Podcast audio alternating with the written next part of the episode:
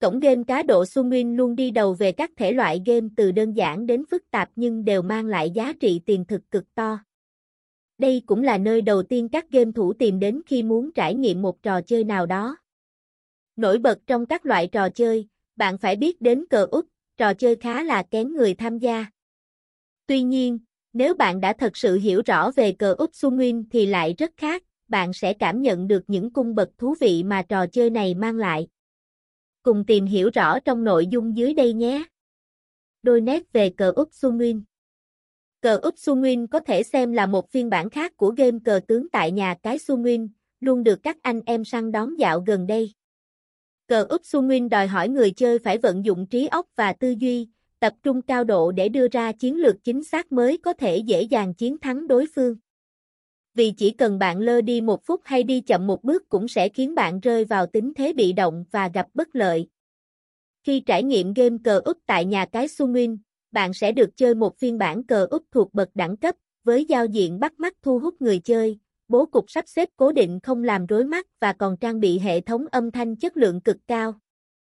Bạn có thể lựa chọn chơi trên điện thoại, laptop hay máy tính để bàn. Bên cạnh đó, khả năng bạn làm giàu từ trò chơi cờ úp Sunwin là vô cùng cao. Nhà cái Sunwin luôn cung cấp cho bạn đa dạng các mức cược với tỷ lệ trả thưởng rất lớn, giúp bạn có thêm nhiều lựa chọn và làm giàu chỉ trong nháy mắt. Chơi cờ úp Sunwin như thế nào? Để hiểu rõ hơn về cờ úp Sunwin, bạn cần nắm rõ các cách chơi sau đây. Cách chiến thắng đối thủ. Khi bạn ăn được quân tướng trên bàn cờ của đối thủ, đồng nghĩa với việc bạn trở thành người chiến thắng. Vì thế, hãy học ngay cách này để đánh bại đối thủ nhanh nhất bạn nhé. Cách chơi cờ úp tại nhà cái Sunwin. Khi bắt đầu ván cờ, mỗi bên sẽ nhận được mười sáu quân cờ, đỏ và đen. Người chơi sẽ sắp xếp mười sáu quân cờ trên vị trí cố định của chúng. Sau đó đưa ra quyết định bên nào sẽ là người đi trước. Nước đi thứ nhất. Bên đi quân đầu tiên sẽ chọn cho mình một quân cờ để đi trước. Trong nước đi đầu tiên, các quân cờ úp phải di chuyển tuân thủ theo vị trí của nó. Ví dụ, nếu bạn muốn đi quân cờ bên cạnh quân tướng, đó là vị trí quân sĩ, nhiệm vụ của bạn phải tuân thủ đúng cách đi của quân sĩ đó. Nước đi thứ hai. Sau khi đã đi nước đầu tiên, quân đó sẽ lật ngửa ra để xem thực sự đó là quân cờ gì. Kể từ lúc đó, bạn phải di chuyển quân cờ theo đúng luật đi của nó. Ví dụ, ở nước đi ban đầu bạn đi quân cờ theo cách đi của quân sĩ khi chưa lật cờ lên.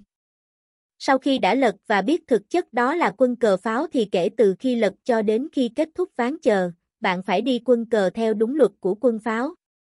Các trường hợp đặc biệt. Sau đây sẽ là một số ngoại lệ trong việc di chuyển của các quân cờ. Được trình bày cụ thể như sau. Quân sĩ có thể di chuyển khắp nơi trên bàn cờ mà không bị cấm, chỉ cần đi theo luật đi chéo của nó.